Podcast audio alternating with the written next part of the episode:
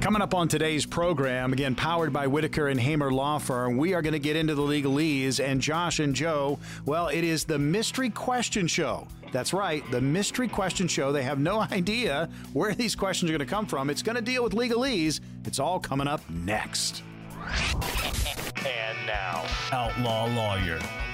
Welcome into the program powered by Whitaker and Hamer Law Firm. Your hosts, Josh Whitaker and Joe Hamer, the managing partners at Whitaker and Hamer Law Firm, practicing attorneys here in the great state of North Carolina. They've got offices almost on every corner Raleigh, Garner, Clayton, Goldsboro, Fuquay Varina, Gastonia, and in Morehead City. I'm Morgan Patrick, consumer advocate. If you are facing a legal situation, you can call Whitaker and Hamer and get answers to your questions. The number is 800 659 1186. That's 800 659 1186. Again, this is an opportunity for you to get answers to your questions, again, in the legal field.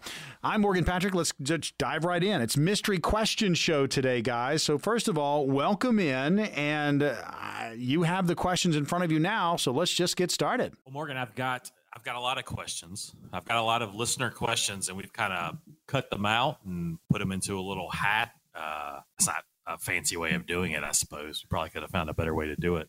Nah, this is the best. This is the most scientific way to do it. and we're gonna we're gonna pull them out. Uh, me and Joe have not looked at the questions ahead of time. We may have a lot of opinions on on some of these. Some of these maybe we don't. I want to try to answer some without even listening to them. I think that's what I'm going to try to do. the, uh, but you know, we can never we can never get right into the uh, right into talking about the law. It uh it takes some time for us to get get rolling. But uh how y'all doing? Y'all doing good? Good, good, good. I mean, summer's come to an end pretty much. Did you guys have a good summer? Is it is it not summer anymore? What is it? What day is it today? It's fall. Yeah, fall. Ah, yeah. Well, we're technically Still we're in- still in summer. We got to get to Yeah. around the 22nd ish uh, to get into fall. But I mean, summer's winding down. So did you have a good summer? I did, man. I did a hot one. It was a very hot, sticky, sweaty summer, but it was good. All all things considered, it was good. My kids have been back at school for a while now, so it just feels like feels like the summer's been dead for a little bit. But, Your uh, kids are back in school. It's vacation, right? yeah, they've been back in a, for a while. I don't know, man. It's not. They they're getting hit with the homework pretty hard this year. Pretty hard this year. Yeah, my kids went back early August, so they've been uh they've been uh, What's not a competition, Josh? they've been in school longer and they're doing I more sent- homework than you. I sent my kids back earlier than yours. I couldn't take it.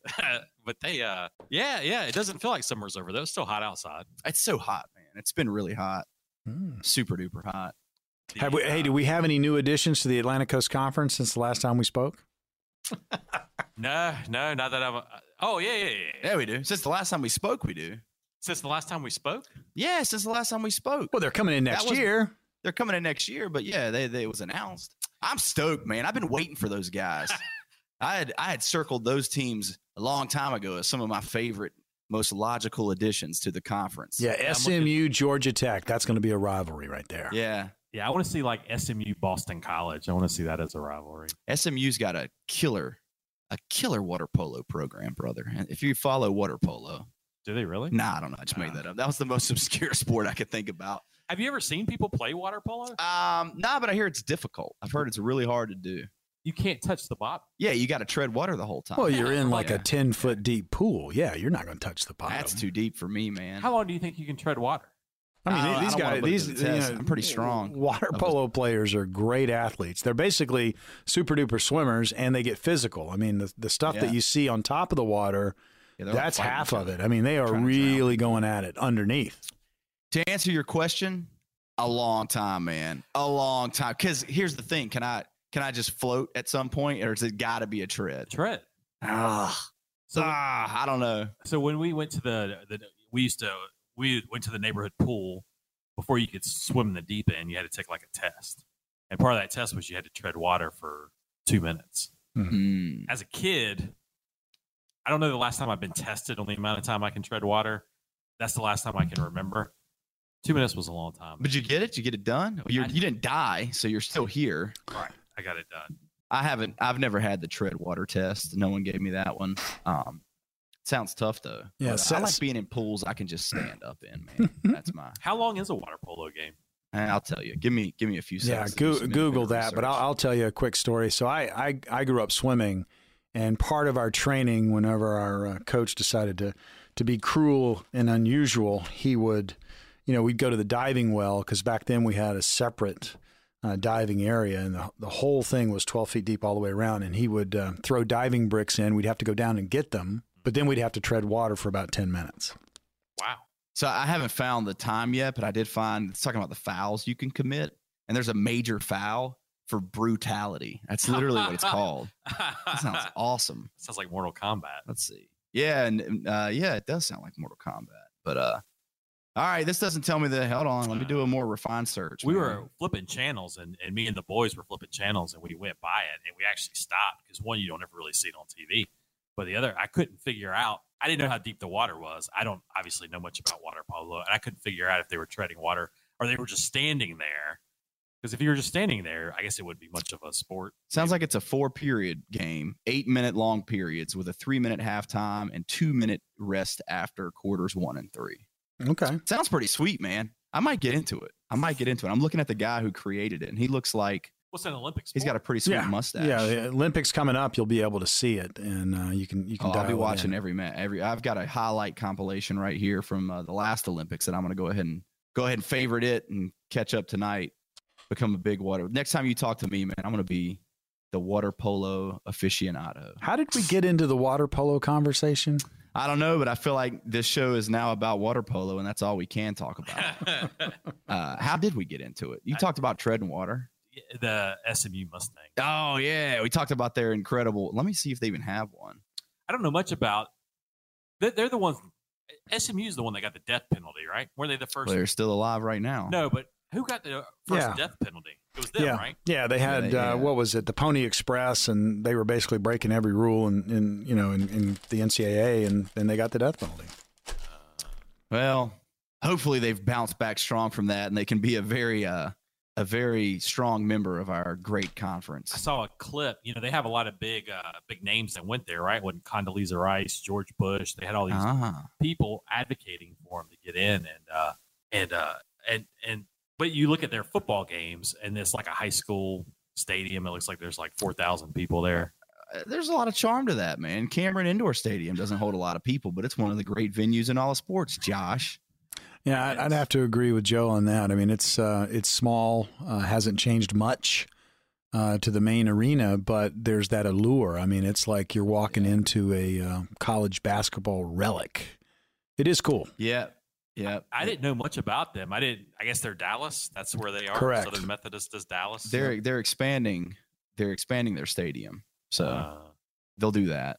and then they're not getting any money for what, like seven or nine years. I can't remember what that report was. Pretty sweet deal. Yeah, I think That's they're they're not they're not part of the media contract or something like that. But it, I mean, it's amazing that we're going to get uh, Stanford, Cal Berkeley, and SMU. That's the that's the starting list. Uh, the bigger question is, are we going to lose anybody? Um, Oh, there's yeah. talk there's talk about that as well. I think we could lose seven, eight programs, and we're bringing in SMU, baby. What are you talking about? It's a net gain. Yeah, it's all it's all crazy. You know, Surely we'll lose people, man. Right? I mean, me and Joe have talked about the the grant of rights before. You know, we've had a episode or two where we talked about sports law, and sports law is basically just contract law. It's just business law, contract law, and, and we looked at the grant of rights the ACC has, and you know, it's it's pretty. It's not foolproof. You know, you can always attack a document, but it's um, I don't know. It's uh, it's something that we'll have to we'll have to see. You know, we're not we're not sports radio, uh, but we like to talk about sports and and ACC is. I wish it wasn't a story, man. I wish it was just safe and I could enjoy state football and state basketball and not have to worry about where we were going to play one. you can still enjoy state football, man, when it's enjoyable. Yeah, yeah.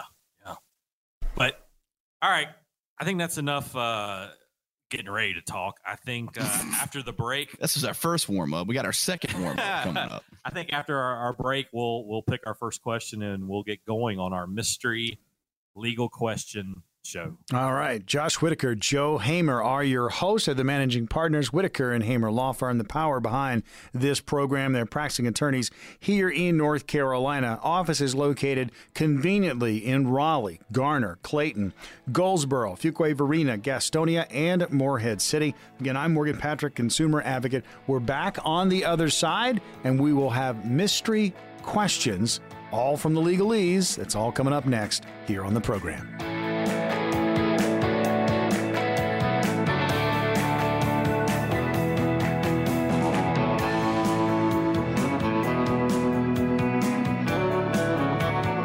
Welcome back into the show. Josh Whitaker and Joe Hamer, managing partners, Whitaker and Hamer Law Firm, are your hosts. They're practicing attorneys here in North Carolina. Whitaker and Hamer conveniently has offices located in Raleigh, Garner, Clayton, Goldsboro, Fuquay Varina, Gastonia, and now in Morehead City. I'm Morgan Patrick, consumer advocate. Each and every week we go back and forth on the different legal topics. And today we've got mystery questions coming up. If you have a situation you're facing and you need answers to your questions, you can always call Whitaker and Hamer. 800 659 1186. That's 800 659 1186. Leave your contact information, briefly what the call's about, and an attorney with Whitaker and Hamer will be in touch.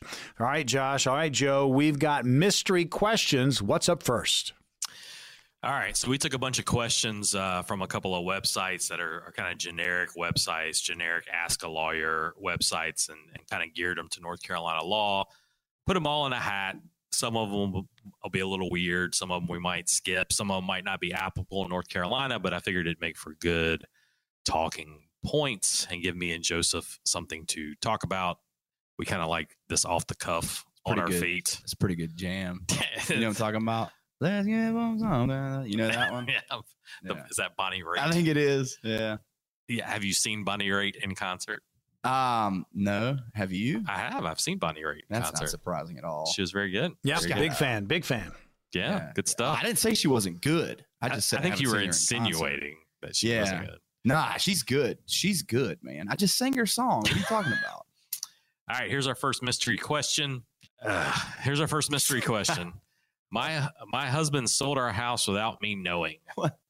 I'm on the deed. What can I do legally? Man, the thing that gets me is you act with physical pain as soon as you started saying it. Well, you know, the first thing that strikes me on this question is you you can't do that, right? Yeah, you can't yeah, legally. yeah. So that tells me that there wasn't it wasn't like a real closing, you know, quote unquote. There weren't attorneys involved. An attorney for a buyer should do a title search, would figure out that this guy's married, someone else is on the deed and they haven't signed.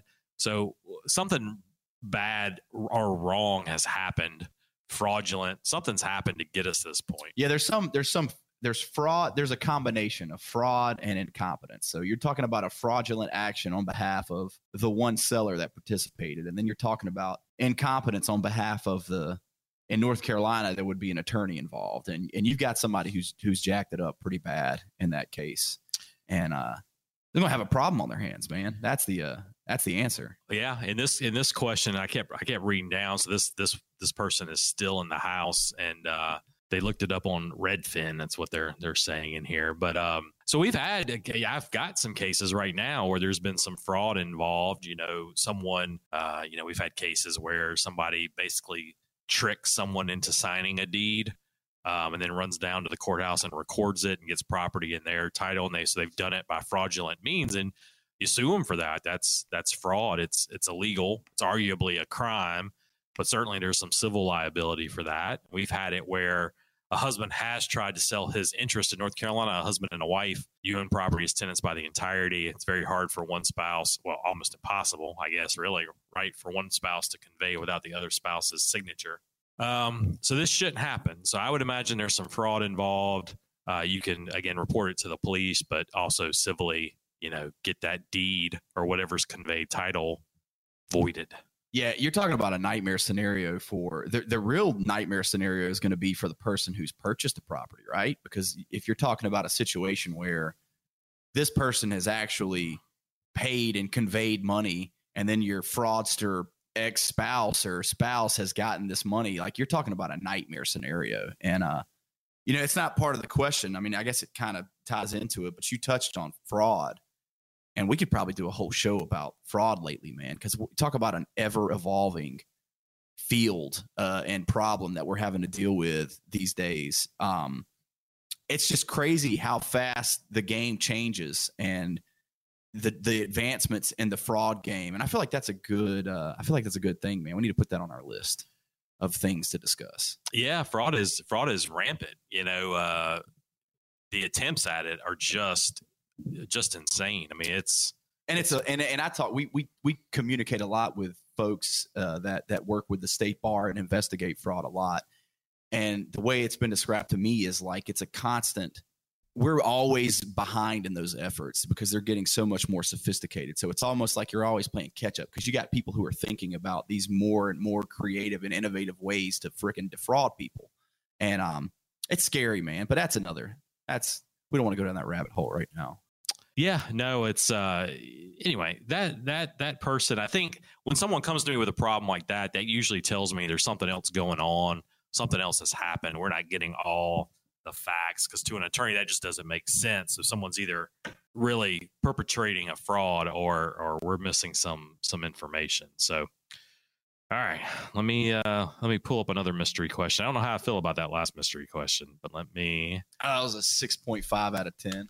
Really? Yeah, that's what I, that's what I rated. we on need we need some like mystery music. Yeah, yeah. That's pretty good, actually. Man. That was real good. yeah, you missed your calling as a guy who sings the music for suspense movies.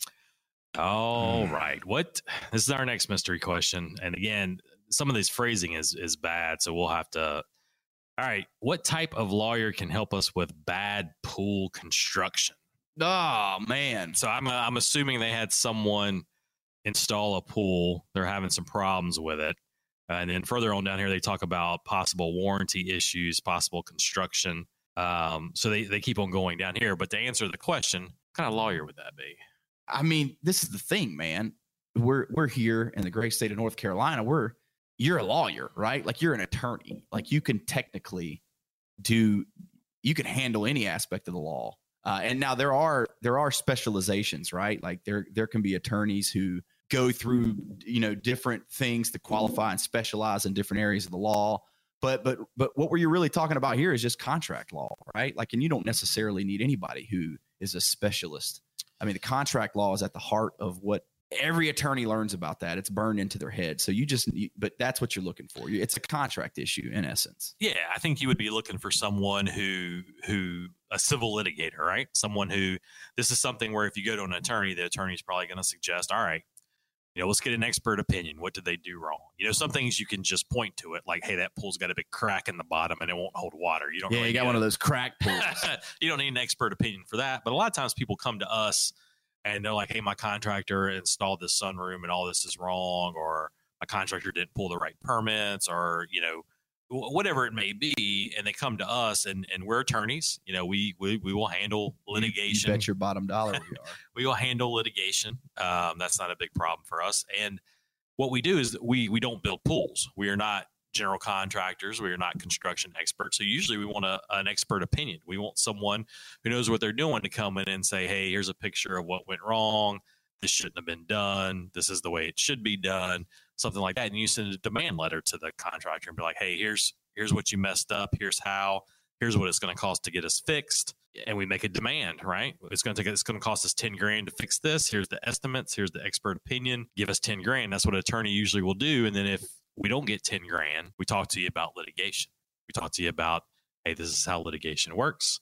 This is what happens. This is the process. These are the attorney's fees. Um, but that's what you do. And hopefully your contractor is a, you know, a licensed contractor who has some insurance. Hopefully you didn't make a deal with a guy who just does it on the side and, and doesn't have any assets. You know, you want to make sure they got some something you can get, but but the type of lawyer you want, civil litigation. That's what this is. You know, you don't want to go to an attorney who doesn't litigate. You don't want them to send a demand letter and not get a response and say, okay, you need to go to someone else to to litigate this issue. So you would want to make sure you have a attorney who is not afraid to go to the courtroom. Some of those are out there. But that is uh I don't know. That's how I'd answer that question, Joseph. That was a good answer, man. That was a really good answer. I feel like that that person whose question got randomly selected and placed in a hat and then chosen is going to be well satisfied What with the way that you handled it. What uh, we got time for another one? Are we up against the break? How are we doing on time? All I think right, we we, we could take another we one. Go one ahead. more. We can yeah, get do one. one more. We can get All one, man. right. Don't be afraid. All right, are we're gonna get the special mystery music.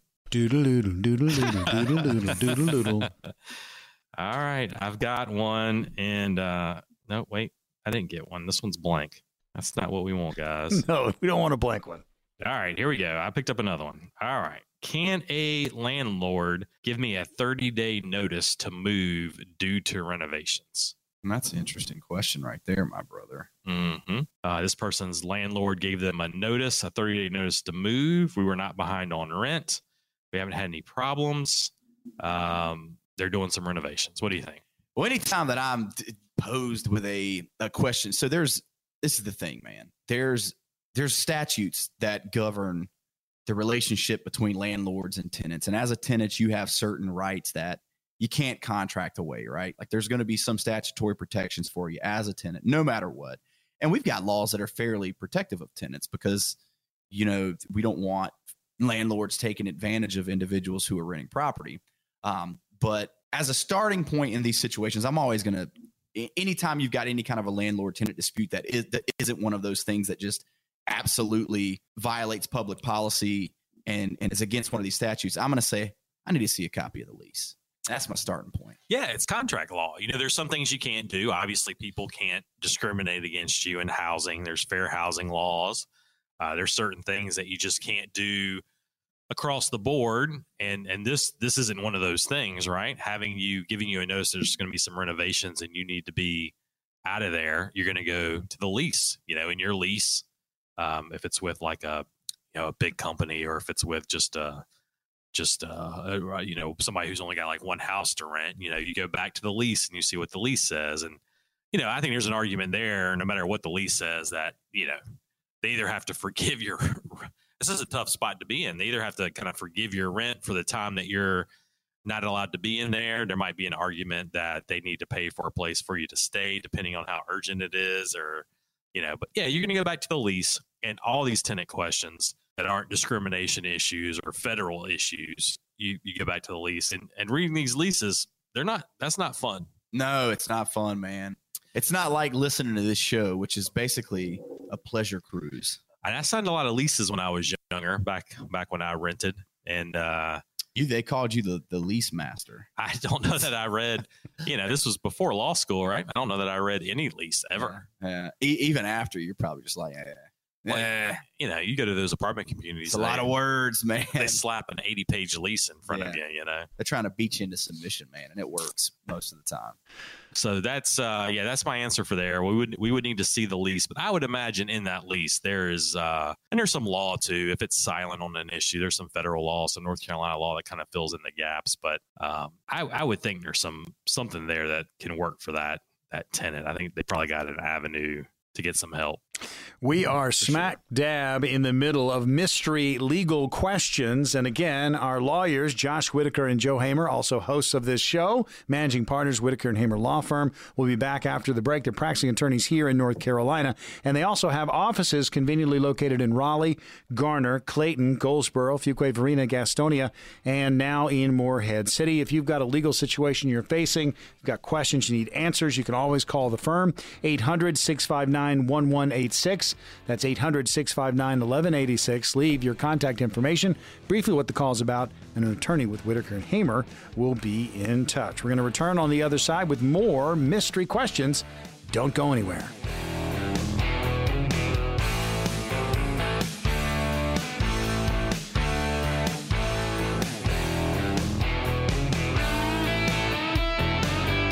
Welcome back into the show. Josh Whitaker, Joe Hamer, your host, Whitaker and Hamer Law Firm, where you can find them. We are doing mystery legal questions today. Josh and Joe are managing partners at Whitaker and Hamer Law Firm. They're practicing attorneys here in North Carolina.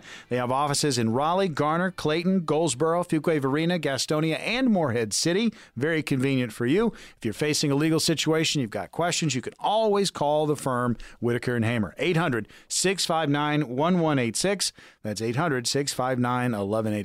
Contact information, briefly what the call is about, and an attorney with Whitaker and Hamer will be in touch. Josh and Joe, more mystery legal questions. All right. I got a lot more questions in this hat. We fought through uh, It's three. a big, it's a big hat. we fought through three uh, three questions in the last segment, and uh, I got one lined up and ready to go. I picked it up before we at the break, so I cheated a little bit. I already looked at it, but here it is. My husband passed away with a lot of credit card debt and medical debt. Am I responsible for paying off that debt?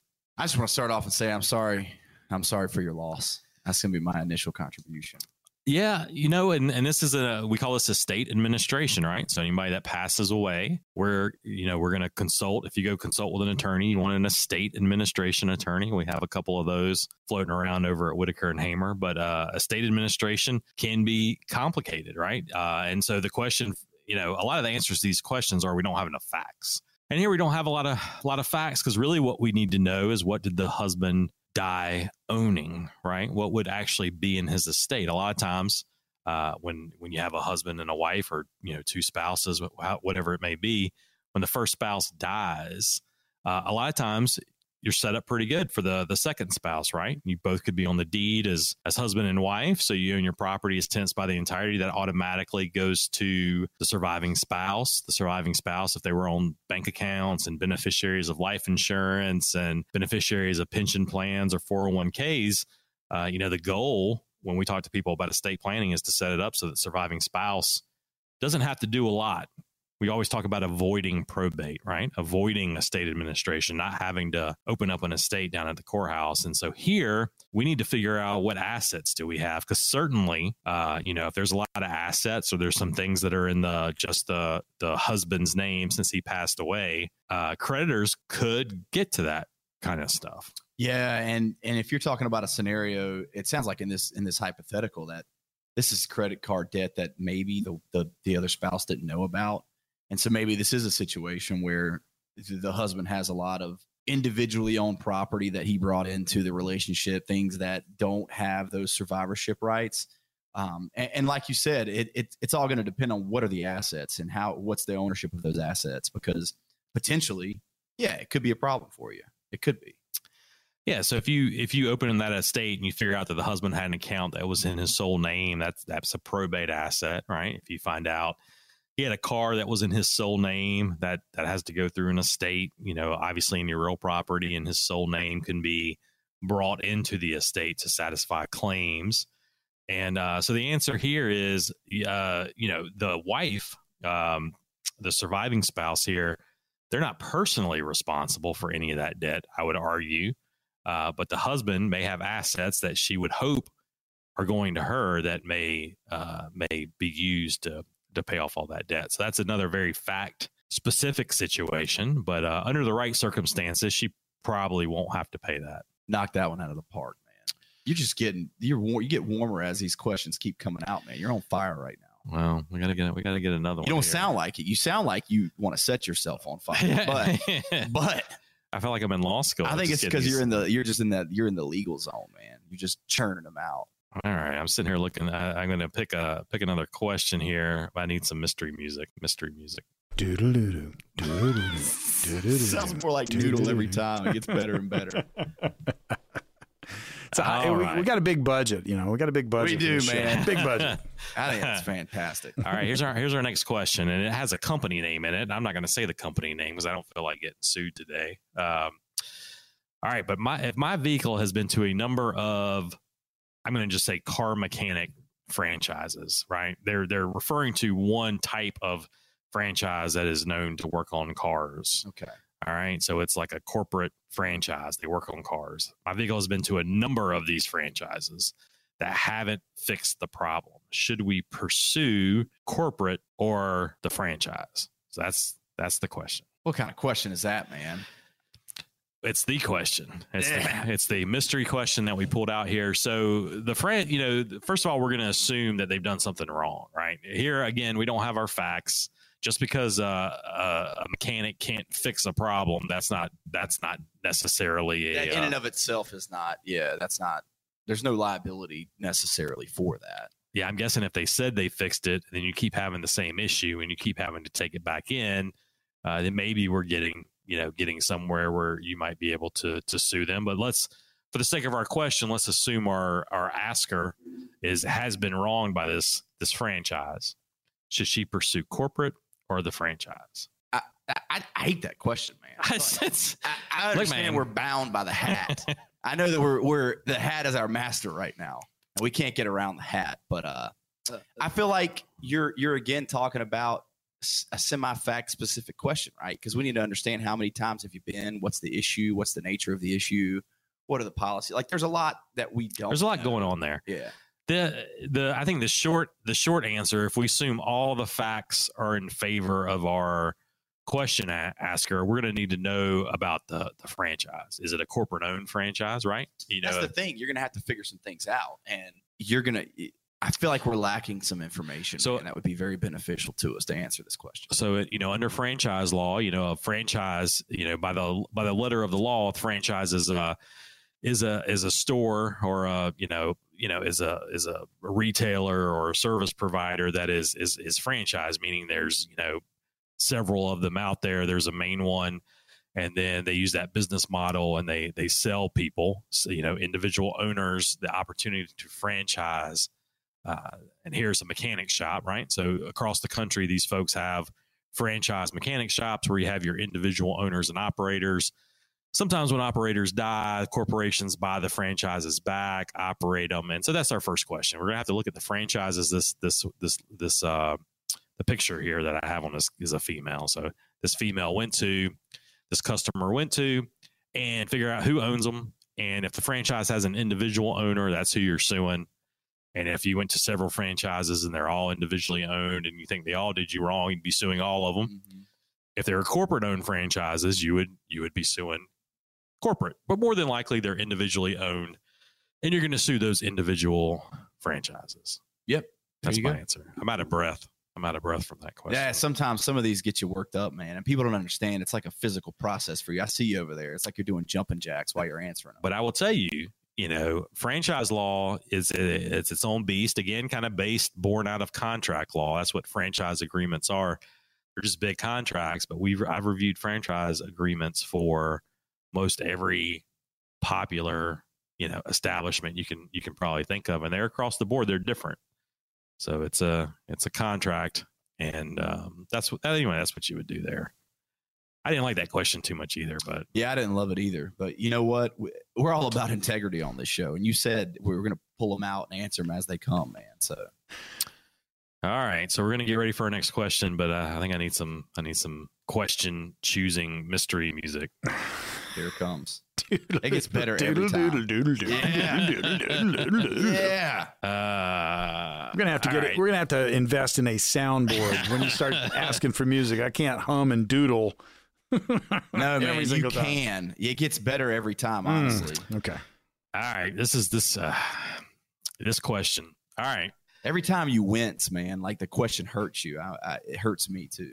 all right. Well, I, I'm gonna have to fill in. This question's incomplete, so I'm gonna have to fill in this question for this question asker. asker but uh, we're gonna have to do some definitions here. When filling out my rights to exemptions designation form, is my house already protected because I own it as tenants by the entirety?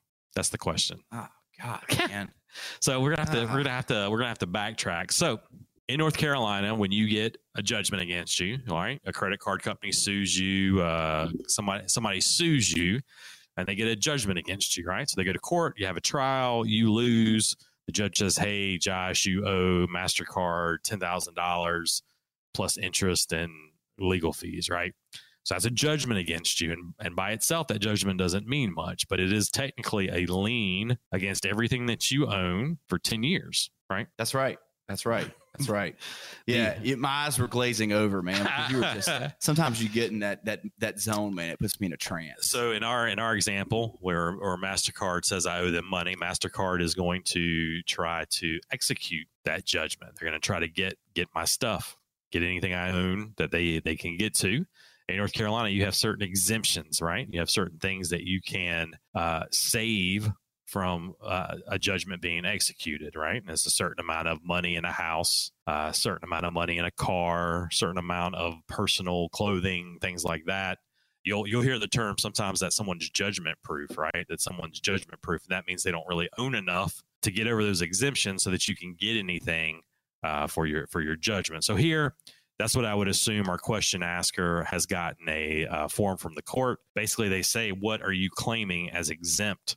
Uh, and this, there's a North Carolina statute that says, Hey, these are all the things you can claim that are exempt. And I think she's asking about uh, her house being owned as tenants by the entirety, and that's a that's kind of even a different question than the exemptions question. Yeah, it is, and and I can touch on that that answer, right? Like, so if we see if we see property that is owned as tenants by the entireties, and then we see a judgment against one, you know, a, a judgment after the fact against one spouse uh, and not against both, that's not something we are going to be concerned with as real estate closing attorneys. Uh, just because of the nature of the ownership interest. So you can't, that judgment would not, as we say, attach to that interest so long as they are still married. Now, if they separate or if, if there's something that divides that interest, then you got a problem. But as long as they own by tenants by the entireties, like you said, that's not going to be something that concerns us. That's right. Because if you own, if me and my wife own a house together and we own it as husband and wife, we own it as tenants by the entirety. MasterCard and our fact pattern is not going to be able to levy that judgment against that property because they only have a judgment against me. Now, if they also got a judgment against my wife, then that property is is fair game uh, for the judgment there. So to answer this uh, question, uh, if it's if that property is owned as tenants by the entirety and that judgment's only against the one person asking the question, then more than likely that judgment is not going to attach to that property and they cannot execute on that property. So that was a question. That was a thing. Yeah, that was a that was a sophisticated question, man. I got to give props to the theoretical pe- person that that that put forth that question. All oh, right. It's a real person, buddy. Well, I'd say I just uh, I think they did a good job. Our mystery question program will continue after the break. You're listening to Josh Whitaker, Joe Hamer, managing partners, Whitaker and Hamer Law Firm. Again, each and every week we talk legalese. Again, they're practicing attorneys here in North Carolina. Offices conveniently located in Raleigh, Garner, Clayton, Goldsboro, Fuquay Varina, Gastonia, and now in Morehead City. If you have a legal situation you're facing, questions you need answers to, you can always call the firm 800 655 1186. That's 800 659 1186. Leave your contact information, briefly what the call's about, and an attorney with Whitaker and Hamer will be in touch. We have more mystery legal questions coming up next.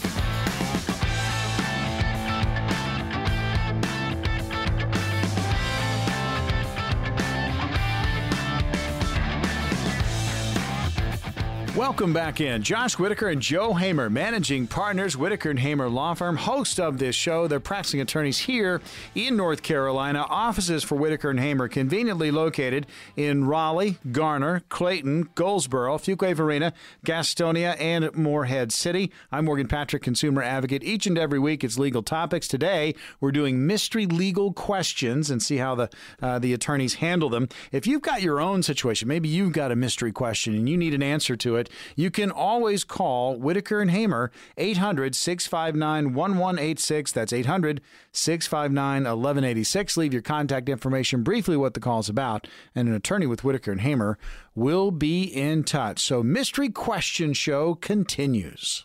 I tell you what, Joseph, uh, we've answered a lot of these mystery questions. Well, you have, man. I've just been here admiring your work. I uh, I feel like we're on like a really bad game show, like a really bad Jeopardy, you know. I don't know, man. I've I've gotten a lot of enjoyment out of this. I've gotten a lot of enjoyment watching you cook. I can really appreciate that. All right, so we're gonna keep we're gonna keep it up, man. We're gonna keep these mystery questions. Hopefully, these are some questions that uh, shed some light on some some legal rights issues. Maybe maybe one of these is yours. That's that you right. Randomly That's right. submit it. All right. All Well, right, uh, Are you ready? I'm ready.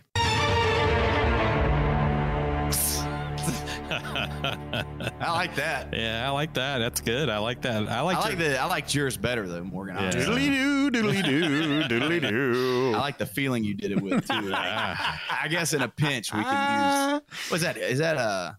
it's millionaire. That's Right? what I millionaire. thought was, Yeah, too. millionaire. that's I no want- one's no one's gonna be a millionaire after off of answering this question. no, no, you're not. You're not gonna make a lot of money as an attorney answering I don't answering even these think questions. we'll be thousandaire answering these questions. All right, here's the here's this one. And you know, I get this question a lot in a lot of different ways, but here it is. How again, this question's word kind of weird, so we'll try to make it better. But how to remove my deceased father's name from a deed if I'm the only heir and I was tenants in common with my dad without probate. That's the long compound sentence. These are some these are some bangers banger questions, man.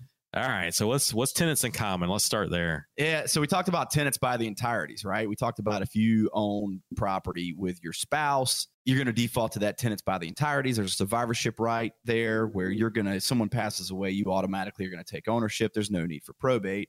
Um, you've also got joint tenants with right of survivorship. It's the same concept, right? It's just if you're not married. So if it's just me and you, Joshua, and we own this property together, uh, and we we take title that way, and you die, because it's definitely going to be you, not me. Right, right. Um, A little bit older. Yeah, no, you look healthy, man.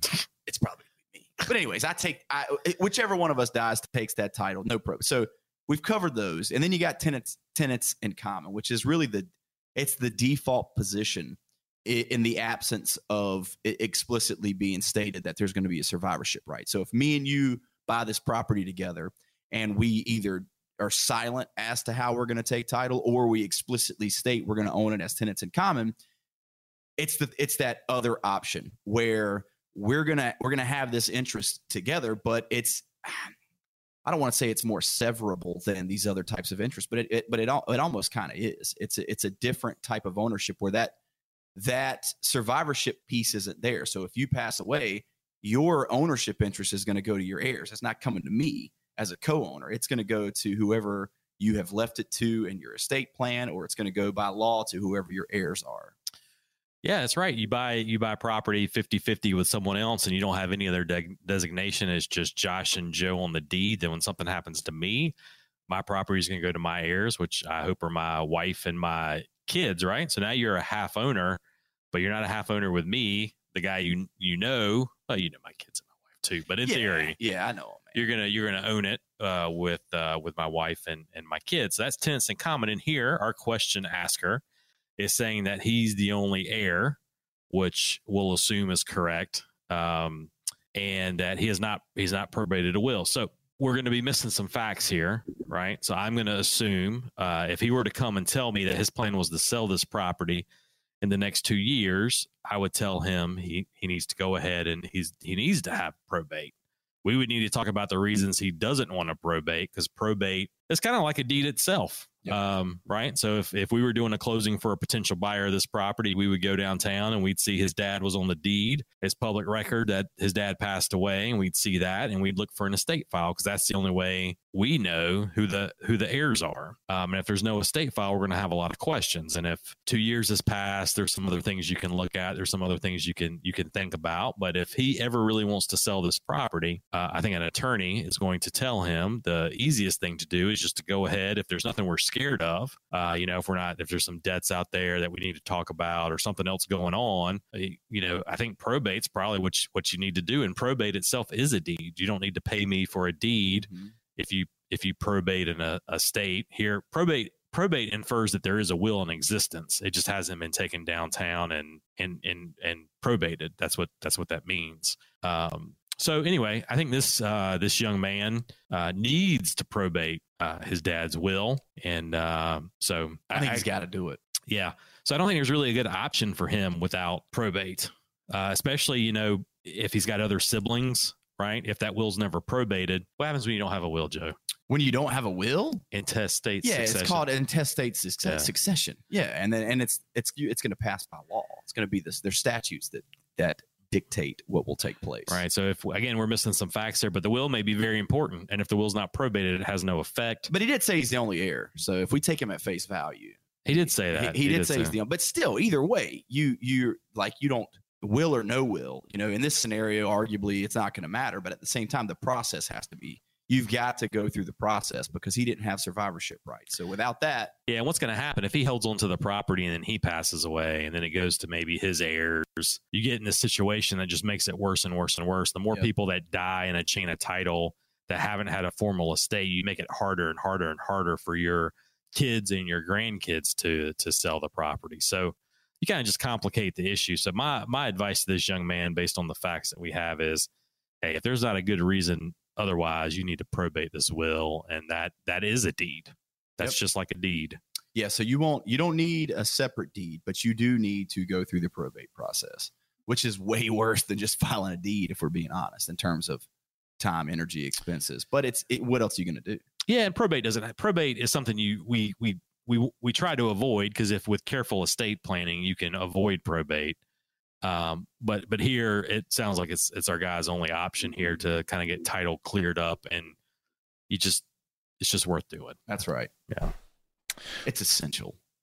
Mystery question show. It's a lot of fun, guys. We're getting into different areas of legalese and answering the questions. If you've got your own legal question and you need an answer to it, you can always call Whitaker and Hamer, the power behind this program. The number is 800 659 1186.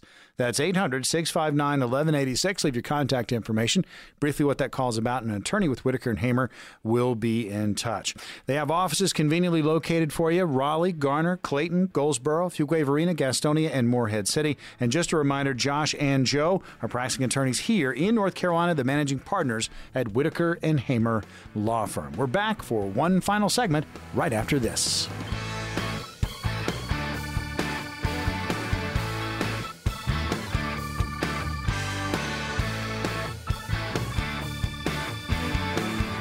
Welcome back into the program. Your host, Josh Whitaker and Joe Hamer, managing partners, Whitaker and Hamer Law Firm, practicing attorneys here in North Carolina. Offices conveniently located Raleigh, Garner, Clayton, Goldsboro, Fuquay Varina, Gastonia, and in Morehead City. I'm Morgan Patrick, consumer advocate. Each and every week, it's always legalese. We have these discussions. This week, we're doing a mystery question show. So, Josh, take it away. We've got time for maybe one, maybe two more questions. All right. Well, mystery questions. We'll keep going. We still got a sound effect for that. Yeah, actually, we do. No. Was that it?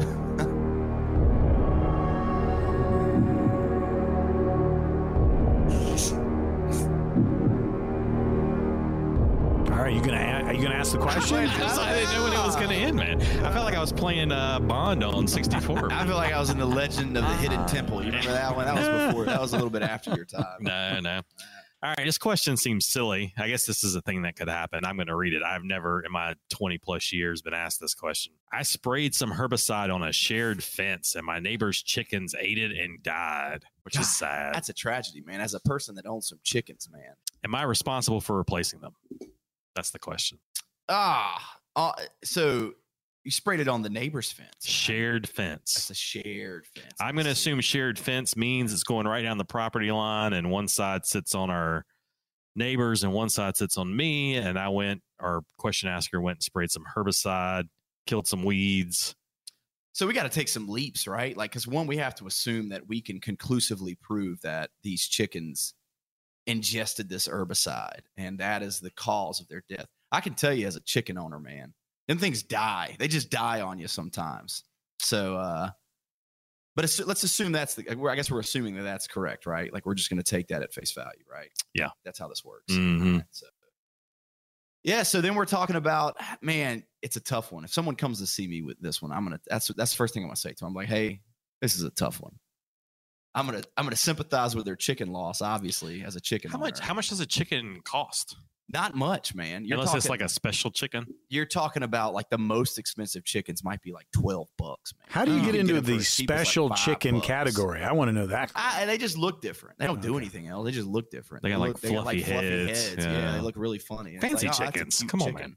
But uh, yeah, they don't cost a lot, right? But I mean, you you would ar- like obviously you're going to make the argument that they are worth more, right? Like you're going to try to inflate the value uh, from from your side if you're if you're representing this theoretical plaintiff. But even still, like what kind of da- how many chickens are we talking? What kind of damages are we going to get up to at this point? And this sounds like the type of person who's doing this on principle, right? Like it's like this is these are my chickens. like Yeah, we. Uh, yeah, I. I would. You know, you hope it doesn't always work out this way, right? But you hope the neighbors get along. And if I thought I had accidentally killed my neighbor's chickens, I would. I would buy them. yeah, chickens. but assuming that they they take a hardline stance and like, no, I'm not I'm not paying for those chickens. well, they'd have to sue you, and, And they'd they'd have, have to to prove. Yeah, they'd have to prove that's why their chickens died. and they'd have and and you're talking about i mean really in this case you're talking about some form of a negligence action in this case i don't it's it's it's a it's a tricky situation so um i think you'd come at it from a few different angles but you got to prepare this client that man that's what's your recovery going to look like you know, like you know you're gonna we're gonna have to do a we're gonna potentially have to litigate an issue that your damages you know i know these chickens mean a lot to you in your heart But uh, that's a tough one, man. That's a tough one. Well, you know, over the years, you know, as as uh, we became less rural down here, you know, a lot of covenants and neighborhoods wouldn't allow you to have farm animals, wouldn't allow you to have chickens. So I've been I've been involved in some chicken cases, right? Oh, we've had some chicken cases Yeah. for sure, man. We are the we are the resident chicken firm. I've had to I've had to go in, into into court and argue some uh, Arguing over literally the, the specific number of chickens Mhm. allowed, like down to the the the single chicken. All right, that's our chicken question. That was our one and only chicken question today. Next question. We got a sound effect still. He's coming with it, man. Here I can goes. tell you.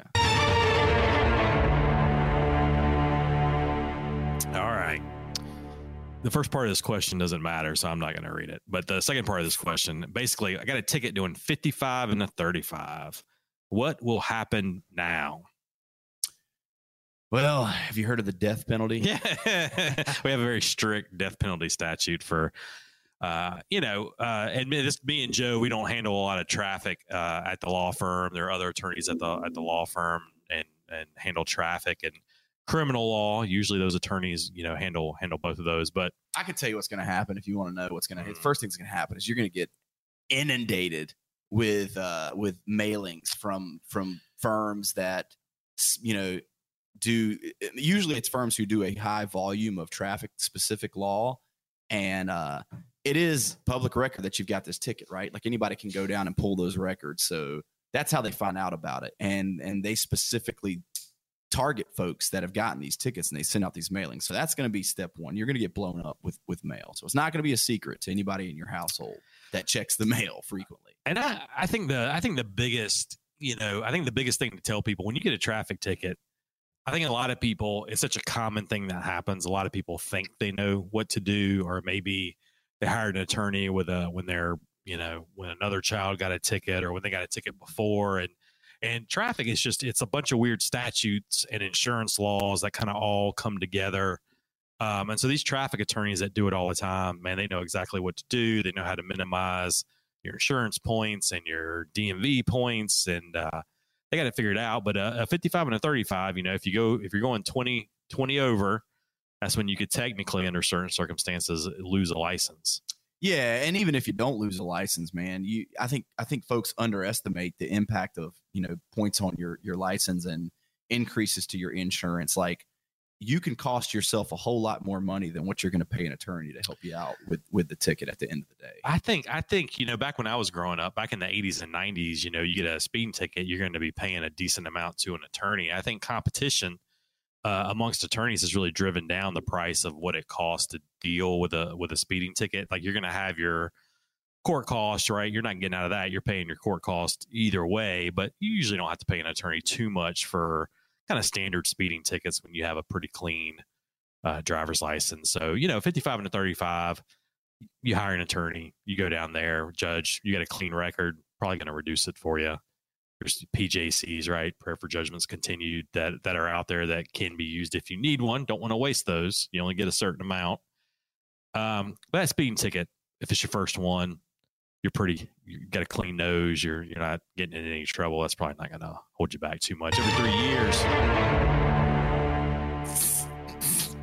I guess that's our cue. Are we out of That's your time? cue. That's your All right. cue. The mystery question edition of the program is in the books. Josh Whitaker and Joe Hamer, managing partners, Whitaker and Hamer Law Firm. Again, practicing attorneys here in North Carolina. Offices located Raleigh, Garner, Clayton, Goldsboro, Fuquay, Varina, Gastonia, and in Morehead City. If you have a legal situation you're facing and you need answers to your question, you can always call the firm. 800 659 1186. That's 800 659 1186. Leave your contact information, briefly what the call is about, and an attorney with Whitaker and Hamer will be in touch. For Josh Whitaker and Joe Hamer, our attorneys, I'm Morgan Patrick. We'll see you on the radio next week.